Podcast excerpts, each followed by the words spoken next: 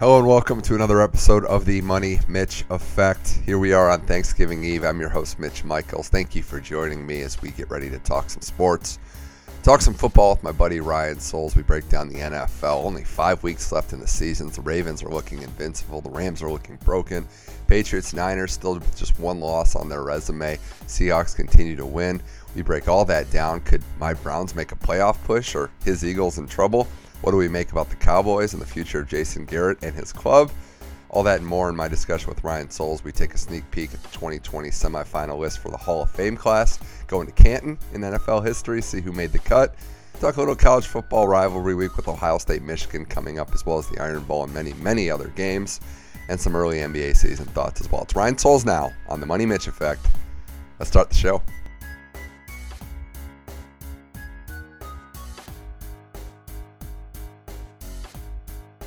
All right, now on the Money Mitch Effect, a couple days before Thanksgiving, breaking down football and some other things. Ryan Souls calling in from Chicago. Ryan, thanks for joining the show. Happy to be here. I can't believe it. We got how many games left? Four games? Five games? Five games left, yeah. Games. Still, still a lot to be decided. We're getting into the crunch time, the final quarter of the season coming up. But uh, I'm excited because there's still a lot of uncertainty in both conferences. We're going to have to pull teeth to get an A F C playoff team in that last wild card spot, but it's exciting. Uh, it's exciting, Ryan, across the board. And when I say excitement, I'm going to start with the guy we started with last time. That's Lamar Jackson, the Baltimore Ravens, because they destroyed the Rams. They're on a heater. They're, they're still going strong at nine and two now on the season. And this is the real legitimate competition for the Patriots, not just because they beat them, but if you look at the Vegas odds, Patriots have been prohibitive favorites in the A F C most of the year, with the Chiefs faltering. Ravens are neck and neck with them as the favorite in the A F C, at least in Vegas's odds, and it's easy to see why, because they have a quarterback that, uh, at the moment at least, is virtually unstoppable. Yeah, he is one hundred percent unstoppable, and I don't think um, this is hyperbole when I say he's really a one of one, because Michael Vick couldn't throw like this on his best day. Not and, as, yeah, no, he couldn't, and he couldn't create the throws that Jackson no. could make. He had arm strength, but definitely not accuracy at this level. Uh, here's a stat for you, Ryan. In the last three games, every time Jackson's been at quarterback, they haven't punted. That that's ridiculous. so, so there you go. Uh, they uh, they do it with the power running game. We saw Mark Ingram beast, and, and I know. Look, the Rams are, are obviously broken uh, in a lot of ways. Mm-hmm. Get to them in a second, but the Ravens are very workmanlike. It's a very solid professional approach, because ever since that wacky Browns game that they lost, there's been just the matter of fact, you know, they wear the shirts, no one cares, work harder, and I think that speaks volumes to the team. They're flashy, they're exciting, but they put together some good drives where they're not just going for the deep ball, going for the big home run ball, home run run by Lamar Jackson. This is a very, very competent professional team. Oh, one hundred percent. I mean, and I think this is a a blue-collar team that wears the cape of this flashy team that you were talking about, but they really want to punch you in the mouth, run the football, and then when you make them throw, when you dare Lamar Jackson to be Lamar Jackson, he can stand back there or he can roll out and create. And we see when they get in the red zone, the offense is virtually unstoppable, because they literally have three-way goes every play. Lamar can throw, he can keep it, or he can give it to a running back. So for Bill Belichick, going forward to the Patriots, they've already beat them. And like we talked about, Bill may not have showed all his tricks, but this is going to be tough regardless of what field uh, and conditions they play in, because the defense isn't built to account for the quarterback running like he does usually, and not with his passing ability either. Yeah, I want to give a lot of credit to a bunch of people. Uh, Harbaugh, as a coach, as a coach, that staff, um, really speaking volumes to. I know we, um, I'm guilty of it too, Ryan. We want to see coaches moved, moved. We want to see them moved on from from organizations. Mm-hmm. But they went through a rebuilding stage. They stuck with him. He obviously knows what he's doing, and he put together a team along with Greg Roman, offensive coordinator, who might be getting looks at a head coaching job soon. The way this is going. Uh, but, you know, I think they put together a, a good staff, a good game plan. The personnel is great, too, because we can talk about Lamar Jackson, but they signed Mark Ingram. They got Hollywood Brown, who can stretch the field. Mark Andrews is a hell of a tight end. Lamar's great, but they put a team around him, and I think that's the, the other side of this coin. Defensively, I mean, they got the the cornerback the Rams didn't want, and he's playing pretty good, too. one hundred percent, and, you know, and I didn't think he was going to play this well at all. I just thought that he was a um, boom or bust sort of corner, and I thought we had seen the best of his booming days. And, you know, obviously that's over. I think it helps when you add Jimmy Smith. So, really, you have three number one corners across the field. You can play nickel. You can play whatever look you want. Yeah, and I mean, he freelanced a lot. Let's just call it what it is with the Rams. Mm-hmm. I mean, he did his own thing. The infrastructure is a lot better. I, lo- I love Wade Phillips as a coach, but the personnel, the scheme, whether it's the attitude in L A right now, uh, he fits in better in Baltimore. Uh, and I was just having this talk today. Would you rather have Jalen Ramsey, not, you know, the altercation notwithstanding, or would you rather have Peters and a first-round pick? Because that's what the Ravens have. Yeah, I mean, and that's that's tough, and that's what they have. And I mean, right now, Peters in the first round pick, that can't be a wrong answer. No, no, it can't. Uh, the Rams, man, this is very this this has the potential. I mean, I know they're a six and five team, so I want to choose my words carefully and, and not sound like an alarmist here. This could be horrific on a football sense for what could happen the next couple of years for this franchise, because they have no cap space. They have no first-round draft picks for like the next five years or something like that. And they have just cap hit after cap hit at positions that are just not giving them production. We can talk about Goff. I know quarterback gets the most publicity, and he is not playing well right now. But the issues on this team are so much deeper than one quarterback playing subpar that that's what scares me the most looking at this team's future outlook. So two things, one for and one, uh, you know, sort of pushing back on what you said. I think – the one thing for to the infrastructural problems is just the roster. When you have Goff, Ramsey, Donald, and Gurley all on the same roster with the money that they're making, no first-round picks, like you said, it's really hard to look towards the future in terms of what you're going to add. You're really stuck with what you have, and you hope, you know, these players don't get hurt and they continue to grow. And you hurt, you hope that Sean McVay can continue to develop as a young head coach.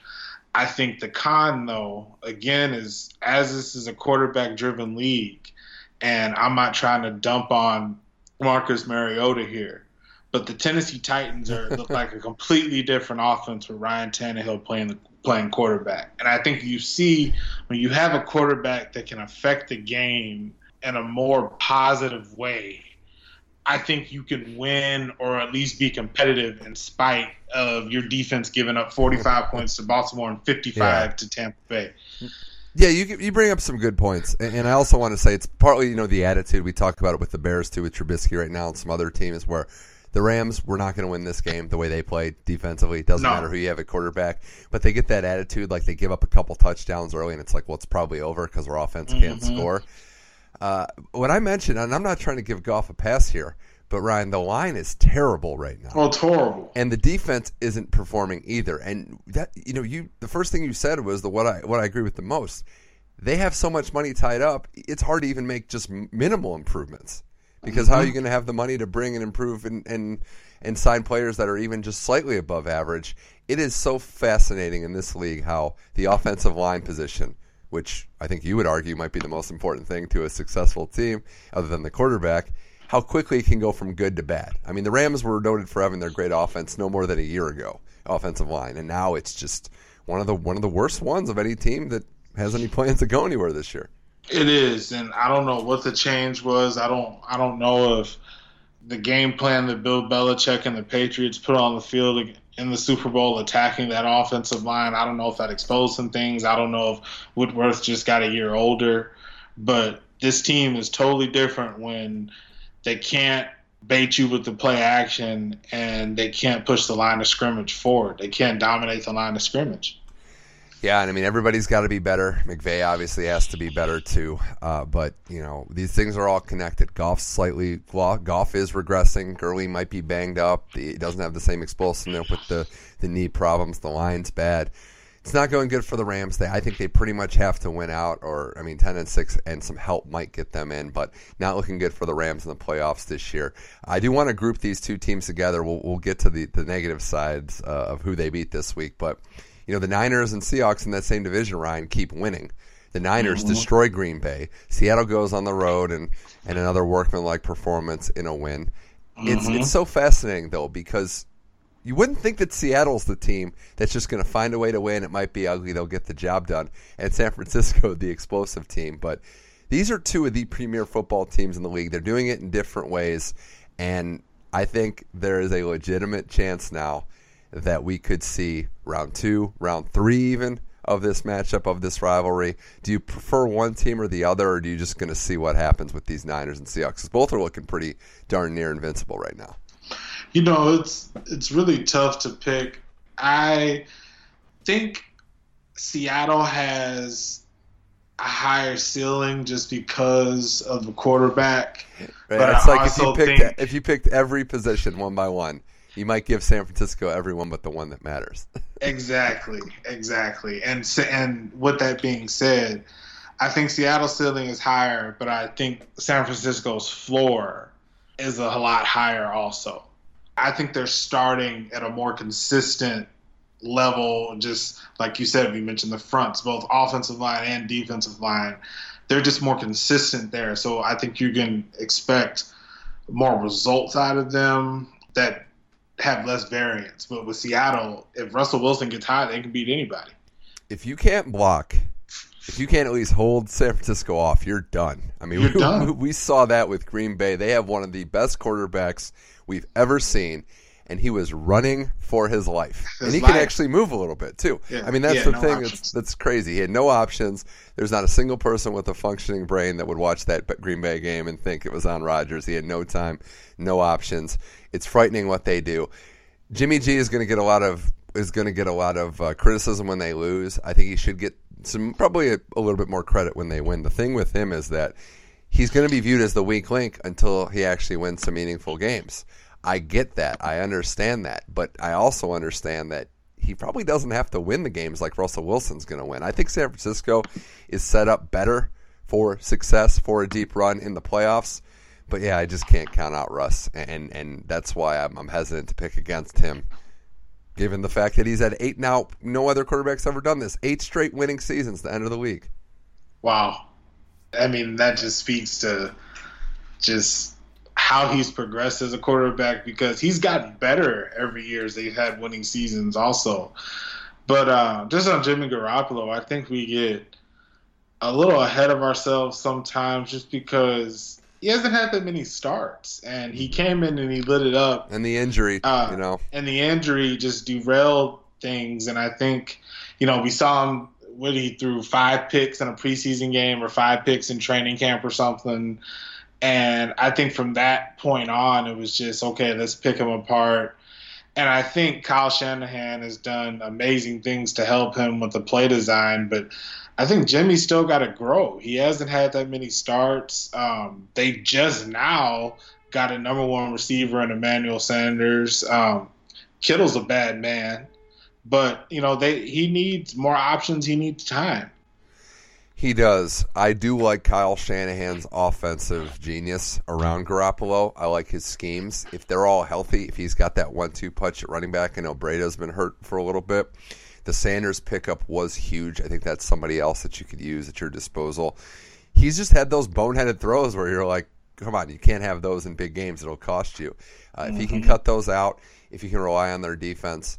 I mean, they lost that they lost that Seattle game. They're only lost. They could have won it. You know, he didn't play great. They missed a field goal that could have won the game. I mean, they're right there. So uh, that's going to be a race to see. I-, I can't wait to watch it progress down the stretch, the, uh, the rivalry back on in the N F C West. All right, Ryan Soul's Money Mitch Effect. I want to give you the floor to talk about the Eagles, because we're getting to that point now where I like Carson Wentz. I think he's a good guy. I think he's a good quarterback, and he's a gamer. Uh, obviously, the Eagles are putting to, putting out on the field consistently the last couple weeks one of the worst receiving cores I think I've seen at the National Football League level. I'd have to really go back a few years to, to see if there's a worse core out there.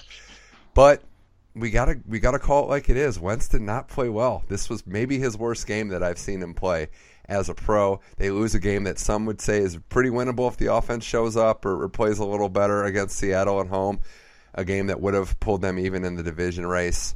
Ryan, looking at this game, looking at Wentz, I know you can't feel good as an Eagles fan, but but where are we at? What's the psyche right now looking at Philadelphia down the stretch? So, you know, Wentz, not only did he not play well in his last game, he really hasn't played very well at all in a lot of points this season. I think you just compare it to, you know, the year where he was in contention to win an M V P before he went down and the team went on to win the Super Bowl without him.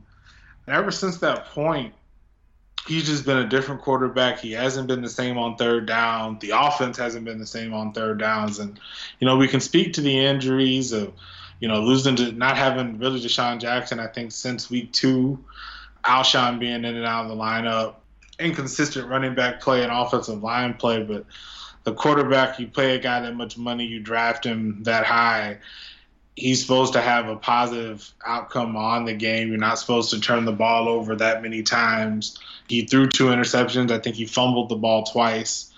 He's definitely got some things to work on, you know, from a, just an overall game and technical standpoint. I, you know, I'm sure you get sick of me talking about what we text back and forth, but, man, I really think they miss Frank Reich. I mean, we see what Frank Reich does, has done for Jacoby Brissett and that offense in Indianapolis, and I think he was huge in that Super Bowl run with the play calling. I think um, he was able to be versatile with Carson Wentz and with Nick Foles, and, right. I, and I just don't know if the Eagles have found a really solid play caller yet. Well, I agree with that, but what about also uh, DiFilippo? I mean, they haven't had him for two years, and he could. I mean, he was the quarterback coach. That's true. You hear a lot of people in the organization say he got through. It's funny because even Foles, I mean, since separating both of these guys, I mean, it, now everyone wants to look at, you know, did they make the right move? And we can debate that, but both these guys are struggling right now um, wow. at the quarterback position. Obviously, too soon to say, like, he, you know, it, it's not rightable. It, it's not correctable. A lot of it comes on Peterson and getting through to this guy. That's your job as coach to make the tough, you know, to develop these players. But the receiver position, man, it's not doing him any favors. And, you know, the the fact that the N F C East is just so is just so horrifically bad this year is the only thing keeping the Eagles in the race. But I get it because it's like, what what does a division title even mean?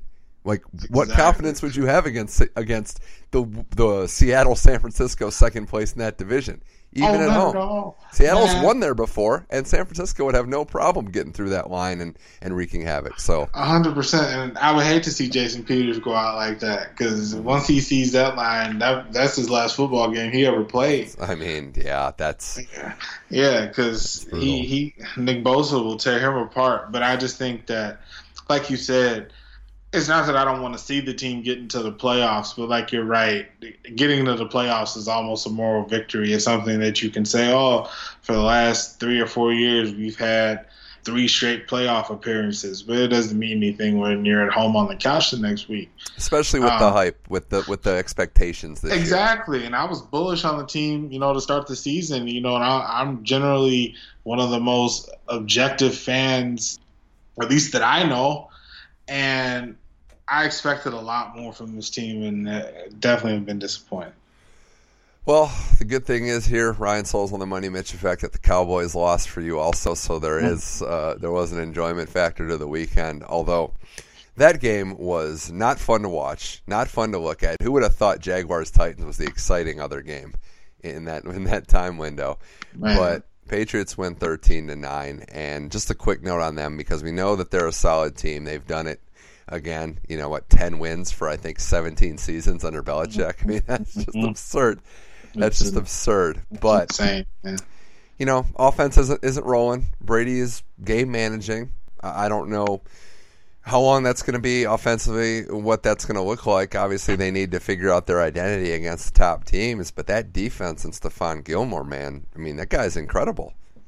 Yeah, Gilmore was just – he was running some of these routes for – Amari Cooper, just the, how he would mirror him in pattern match was just it was ridiculous to watch that matchup because he com- completely eliminated him from the game. And Bill Belichick felt, I guess, so confident in Gilmore to just, because he usually doesn't have his best receiver or his best corner follow around uh, the best receiver. He still sticks to his principles on defense if you watch his teams play. And he really thought that Gilmore could just take Cooper out of the game.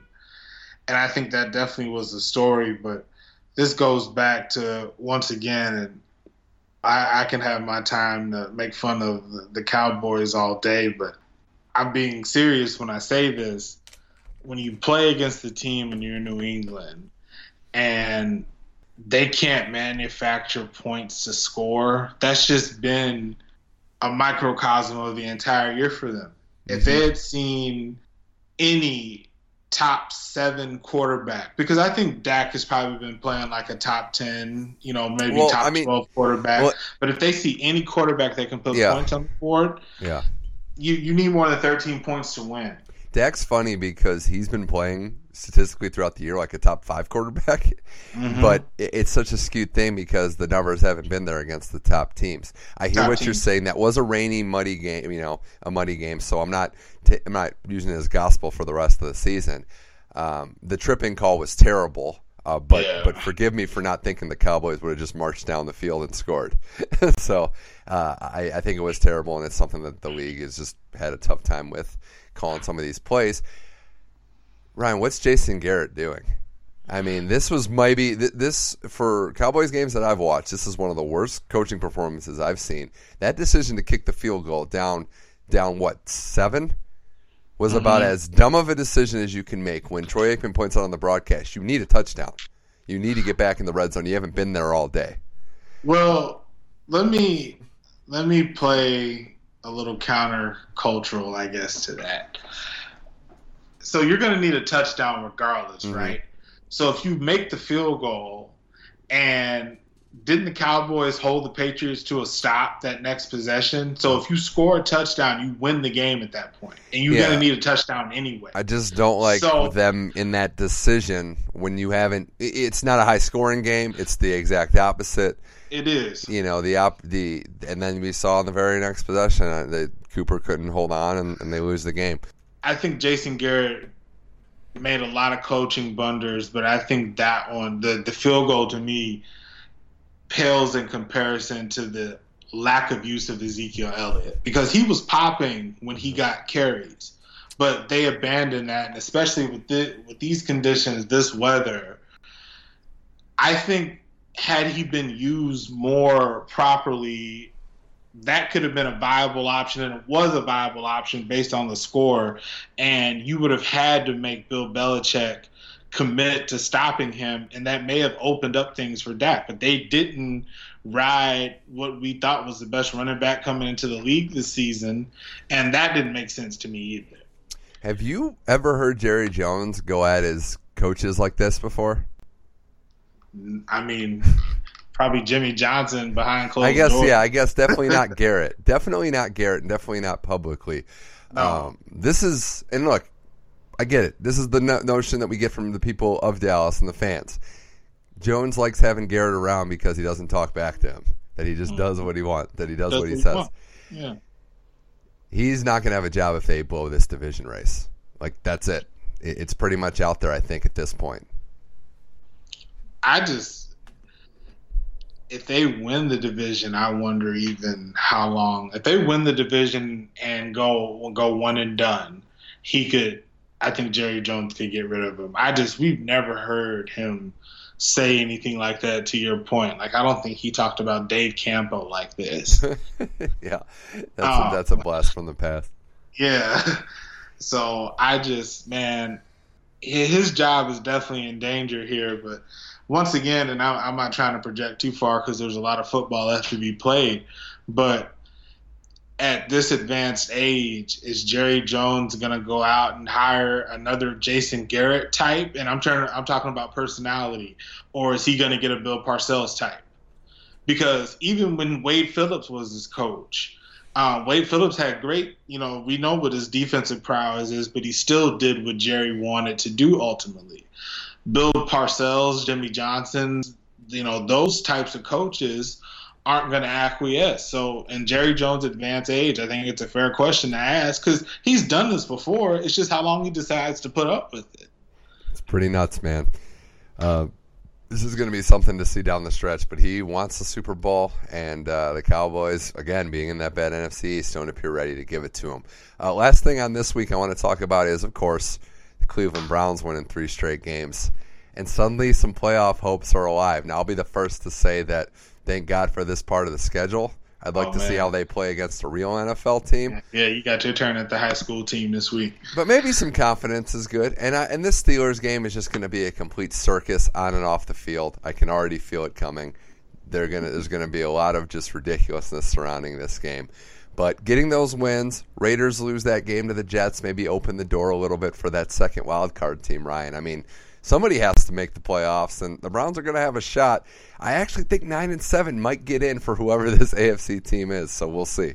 Yeah, I think you know you're you're right. I think nine and seven could definitely get in, and I think like we talked about at the beginning of the year, the Browns are constructed and have the roster, you know, even without Myles Garrett uh, at this point of the year with the schedule, to make a run and potentially get in. Uh, nine and seven could absolutely do it, and I like seeing a combined twenty-nine carries between Nick Chubb and Kareem Hunt. And yeah, think- got to give – look, I've been as hard on Freddie Kitchens as just about anybody, but I'll give him credit. He's figured out a way to work in Hunt and Chubb together, so I'll mm-hmm. give him that one. Uh, it's, I mean, those three A F C South teams are all going to be in the in the mix for the division and and and uh, the wild card. With the Titans looking good now, Colts and Texans pulling even there. I just like the fact that the Browns and their skill players, especially Baker, O B J, uh, Landry, all have their confidence back. That's something mm-hmm. you like to see.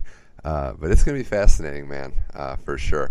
Uh, I want to ta- I want to change our attention to the uh, Thanksgiving slate this week in the uh, N F L schedule, getting ready for Week thirteen. Got to have a Lions-Bears game, though, early, unfortunately. Uh, that's not what anybody wants, but it's what we're going to get. Uh, who would have thought I'd be leading into this with poor Lions, not poor Bears? The Bears actually won last week. Still just right in the middle of the road there in the N F L season. Not going to make the playoffs, but trying to win to, to stave off uh, a, a better draft pick for the Raiders. The Lions were two oh and one. They're now three seven and one. Uh, so, and how about this? I've been dropping stats for you today, Ryan. This is maybe my mm-hmm. favorite, or the most depressing stat I've uh, of the week, of one I've read in a long time. And uh, the, it is this. The Lions have led in sixteen straight games, and they've won five of them. The last two wow. years, the Lions have led in twenty-six of their twenty-eight games with nine victories. Oh, my God. That's terrible, It's man. so bad. I don't know why we're laughing at it, but it is just very, very bad that they uh, – twenty-six and twenty-eight games, they've been having – they've had a lead in it. They've won nine of them. It's incredible. Yeah, wow. That's all I can say.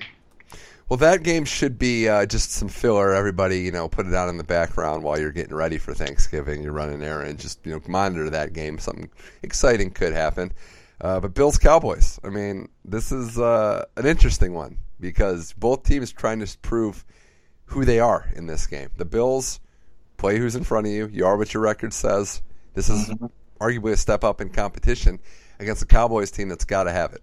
Yeah, and, you know, gotta have it is, is the word here. This is a really interesting game to pick. And just because I say it would be easier to lean more towards Dallas if we hadn't seen Josh Allen really elevate his game in the last couple weeks. Yes. And if he continue, yeah, if he continues to play how he's been playing, I think this could really get interesting because the Bills' defense is just so good. Uh, you mentioned early, um, and I think in our preseason talk, that you liked the Cowboys' speed, but you didn't like their size on defense. And I think that could show up here because the Bills can run the football. Yeah, uh, I'd be concerned about Garrett's long-term safety from Jerry Jones' security team if they lose this game. so that's, yeah. that's where I'm at. Uh, yeah, the Bills aren't – they're not pretty. Again, they're workmanlike. They're blue-collar in every way, but – Josh Allen has gotten better, and he's cut out turnovers. We say it time and time again. Cole Beasley could have a big game against his former squad. He's become he a, a big part of the offense. Uh, and, again, props to Frank Gore, third all-time in rushing. Just a tremendous longevity, uh, long career for him. Uh, got to give him props, Miami guy. Absolutely. Uh, and speaking of giving props in the night game, Ryan, can we talk about Michael Thomas and why I think he's a legit M V P candidate? He is balling. one hundred and, one hundred two catches in what? How have we played eleven games? eleven, eleven games. games. He's got twelve hundred yards receiving. I mean, let's call it what it is. They gave him twenty million dollars a year and he need a raise. I, th- I said this last week. I'm going to repeat it. That's like my favorite sports tweet, uh, uh, athlete tweet in a long time, where someone tweeted out his production has gone up since he signed that big deal, and he replied to it and said, "That's how good business is supposed to work." It's true. Like, that's how production works. You give someone that's a lot of money, works. and they perform. Exactly. Unfortunately, it doesn't always work like that in the N F L. Uh, Saints, Falcons, Falcons, you know, reverting to their free fall after fooling us the last couple weeks. These games have gotten wacky in the past. I think the Saints are going to win comfortably because they're thinking one seed. And to get that with the Niners on their heels, maybe even Seahawks, I think they're going to have to, to hunker down. And, you know, they got that game out of their uh, they got that game out of their system in the uh, the loss to, was that Tampa Bay beat them, I think. So mm-hmm. I think you're right. I think they're thinking one seed here too. I don't think they can afford to – I say no, like actually, it was. I, I, yeah, I should say the Falcons beat them earlier this year. They uh, did. Yeah, so that was it. Was it wasn't it wasn't the Bucs, but here we go. I think the Saints, you know, they they kind of do that. They get that bad game out of their system and they roll. Mm-hmm. And I think um, they're not going to let a short week let them come in lackadaisical against a division rival who, you know, you still got Julio Jones and Calvin Ridley over there. And anything can happen. Lattimore's not playing, so it just sets up to be something weird, as you say, but I like the Saints here. Well, the rest of the weekend, Ryan, uh, what are some other games week thirteen you're looking forward to? Is it weird that uh, I'm kind of looking forward to Titans-Colts? I never thought I'd say that, but I kind of want to see what the Colts have after that loss to Houston if Ryan Tannehill's Titans are for real. I, yeah, I never thought I'd say that, too, and I mean, I think this game is – crucial for both teams. Um, both teams got something on the line here. Derrick Henry has just been a man mm-hmm. out here, you know, making a, sur- a resurgence for the Alabama running backs with Ingram and Henry and Josh Jacobs. So making Trent Richardson look like a long afterthought. So I think there's no question that the best game on paper is Niners-Ravens. Mm-hmm. And it's one o'clock. It, I'm waiting for it to get flexed, but it, I don't think that's going to happen. But that's the one o'clock game. Vikings Seahawks is a good Monday night game runner-up.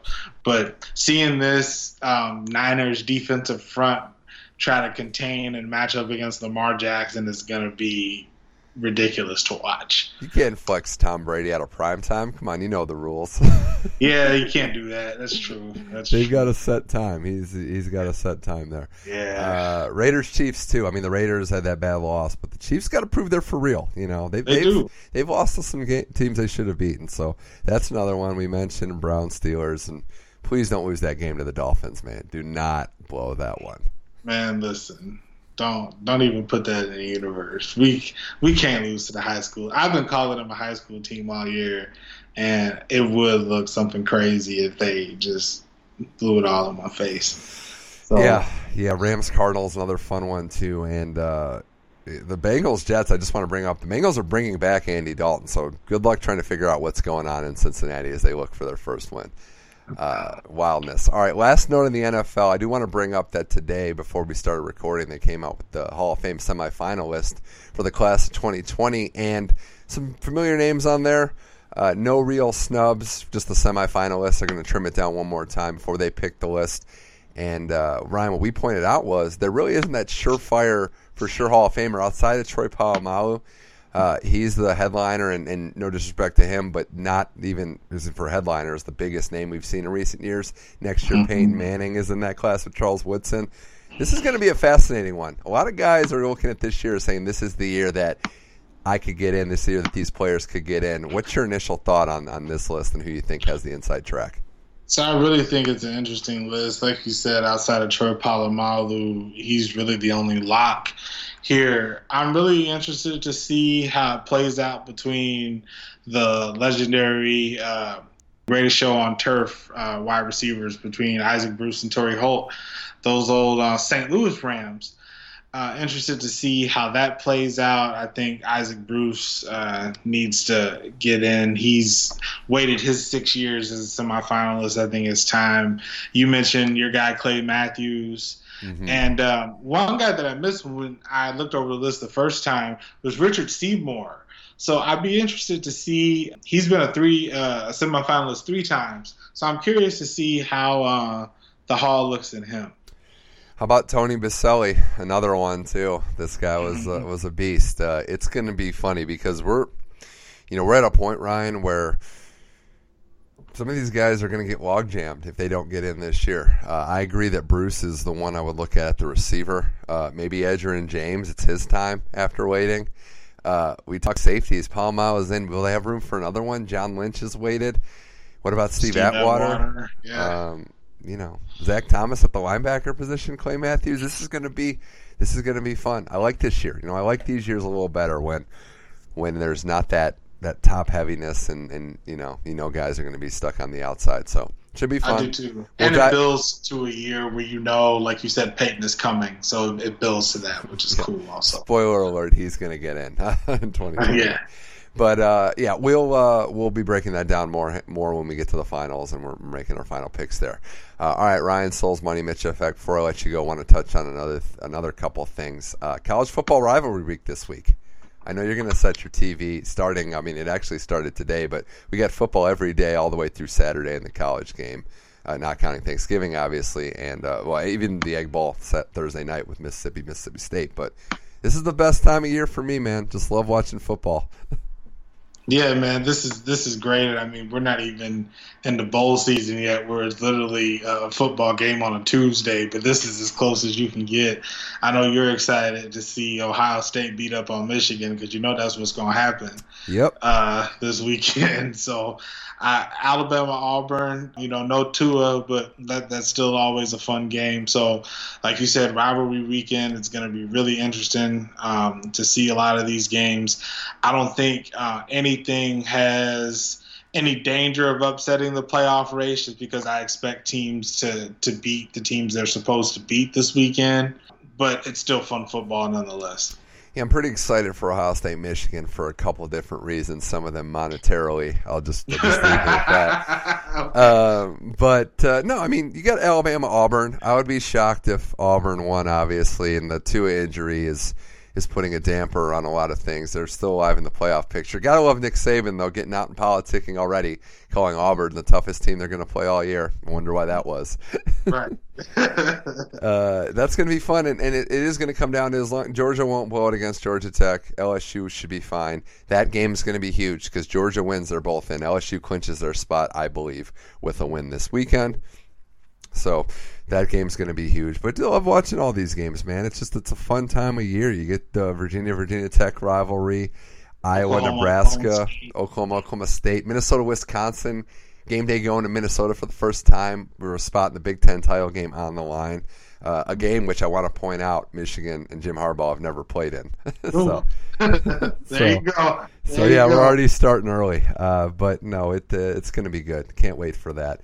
A lot of, uh, lot of big games coming up. Uh, lastly, Ryan, before I let you go, got to get some N B A thoughts on you because uh, there's been a lot. Lakers are fifteen and two, riding high. Clippers looking good. They're going on the rest plan with Kawhi and Paul George, so the regular season record, you can tell, isn't a big thing with them. Celtics have been good. Bucks have been good. Giannis is a freak, but there's one player that's been uh, – I think that's been catching your eye more than, uh, more than the others, and uh, you want to dive into the Luka train right now? Man, Luka Doncic is – I've not seen anything like this from a player this this young. Just he, he's the way he sees the game is so advanced for his years, and I think he's only going to continue to get better. Uh, I can't imagine if he had anywhere near close to LeBron James' athleticism because he he would literally be a freak. And I'm just I'm really interested to see how this team gels. They got a lot around him. I think the team is perfectly built for him, especially as Kristaps Porzingis rounds on the form coming back from that injury. But Luka's been refreshing to watch, man. Triple doubles, insane. And we mentioned he's got that dog in him where he's willing his team to victories. This isn't a, a contending team yet, but when they're in close games, he doesn't care. He's just going for it. And he's doing it in spite of maybe a guy like Porzingis that isn't quite all the way back yet and hasn't played his best basketball. Just fun to see. Fun to see Giannis, again, just continue to get better after winning the M V P. And James Harden going for forty points a night apparently is now going to be a thing. He's getting to the free throw line, I think, some thirteen times a game. It's just ridiculous what he's doing, man. It's and I'm not the hugest fan of just his game in general, but I can't deny these numbers. You can't. Uh, you can't deny the numbers. You can't deny the fact that when Kawhi is out there, he's a freak. I mean, it's like he is a robot. He just makes every shot with the game on the line. The Clippers have been fun. This L A versus L A thing, uh, reporting from the ground floor here, Ryan, it's fascinating because the Lakers are looking good, but they're they're kind of not. It's funny. They're not as popular as I thought they'd be in terms of just unwavered crowd support. There's a lot of uh, sneaky Clipper fans out here. And I think the Lakers, even some Laker fans will admit that this might not be the most popular Laker team in recent memory of the good ones. This is uh, there's a lot of uh, Hollywoodness to their team. I'll just put it that way. Yeah, and you know I think it's early too. I I can't remember now how long you've been in L A, but I don't know if you've been there when the Lakers are in the playoffs, and I bet the energy in the city is probably different just because they're used to winning. Yeah, so, I mean that's I true. I haven't been there since they the yeah. regular season team right now, in general. I and that's a fair point. I just think part of it is there is, I mean I'm just stating facts here. A lot of drama with uh, LeBron, mm-hmm. A D, Rich Paul on the offside, the the craziness that's going on in the front office. Would you, know. would you believe though that right now, I mean, you could make a case that Rob Pelinka looking like executive of the year if you didn't know any of this summer stuff? Oh, uh, it's so sad though, because it's like now we're gonna, and, and I agree, but now we've proven that every other sport, all the other four main sports, being a top executive seems a lot harder than in this league to be the executive of the year. Just figure out a way to give everything away to get Anthony Davis. Oh yeah, because this is this is just a ta- it's a talent league more than any other sport. And it's and it's L A. Like he wanted to come here anyway. I mean, LeBron wanted to come here anyway. So absolutely, uh, it's going to be fun. I mean, look, even though you know everybody knows that no matter what the regular season record is, it's going to come down to the playoffs. The Clippers are going to be a factor. Houston's a tough out with Harden scoring the points that he has. Some other tough teams are playing well also. Uh, it's been fun to see. And I just mentioned the Celtics because it's funny what a team does for you, right? Like. I don't want to put it all on Kyrie, but they liked playing with Kemba. Hayward looks like he's healthy, and they're just playing team basketball. So, uh, you know, had to, had to had to put that out there as well. Oh, I agree. They're definitely playing team basketball. Tatum's really turned into a, a nice defender too. Uh, Hayward looks all the way healthy, and I think when everyone's sharing the ball and you see these guys take natural strides as well when you drop Kemba in, who you know is. Just a different personality than Kyrie Irving. That's why we've seen the results. Can we just schedule, I mean, a little far out, my one plea, can we just schedule out a little farther in advance the load management stuff? You know, because I come home from work, I want to watch some basketball, and I don't want to turn on the T V and see that another player's sitting. Like, I just, I just like to watch top players play. I agree one hundred percent with you, and I'm going to um, make, I don't know if I'm going to make this argument, but I just want your reaction to something Zach Lowe said. He said, load management sucks, obviously. But should we put some onus on the N B A to not schedule some of these teams, like especially with Kawhi Leonard on them, mm-hmm. on nationally televised back-to-backs? Can we put that on the N B A, or is that unfair?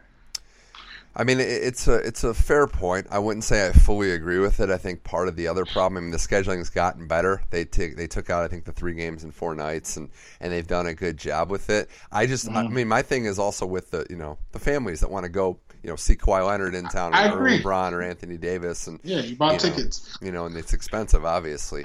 Um, I, I don't know. I mean, I don't know what the answer is. I think the N B A, and, and I've heard everything from it goes back to A A U basketball where they're just killing these kids and mm-hmm. uh, with how much basketball they're playing. And, and I don't want to really, you know, dive into all that at the moment. But I'll just say that in a perfect world, not that I think this would ever happen, it would be tied to money. It'd be like, okay, you want you want the full you want the full forty million dollars or whatever ridiculousness it is, play mm-hmm. for you know hit a threshold of games, you know. yeah. um, and reward players for playing all the way. Because we remember the last three years of the Jordan Bulls, he played all eighty-two. He played all eighty-two. So, you mm-hmm. know, I just I'm pointing that out, and I get it. It's their right. The teams want to think think think uh, strategically, but one hundred percent it's all going to factor in, and it's going to factor into. Uh, and I don't want to be ratings guy, but the numbers I think are down a little bit, and part of that is, you know, you turn on the T V yeah. and they're not playing. I don't want to watch, you know, I don't want to watch Magic Wizards on T N T. Mm-hmm. So, I agree. So. And for guys like Kawhi who want to be considered, you know, the best player in the world, it's hard to make that argument if you've missed a quarter of the games already. Sure is, sure is. Well, Ryan, this was a blast. Appreciate you coming on, talking football, basketball, uh, breaking all that down. Uh, thanks again. And, uh, yeah, I hope you uh, stay warm in Chicago for Thanksgiving. I appreciate you, man. Happy Thanksgiving to you and yours also.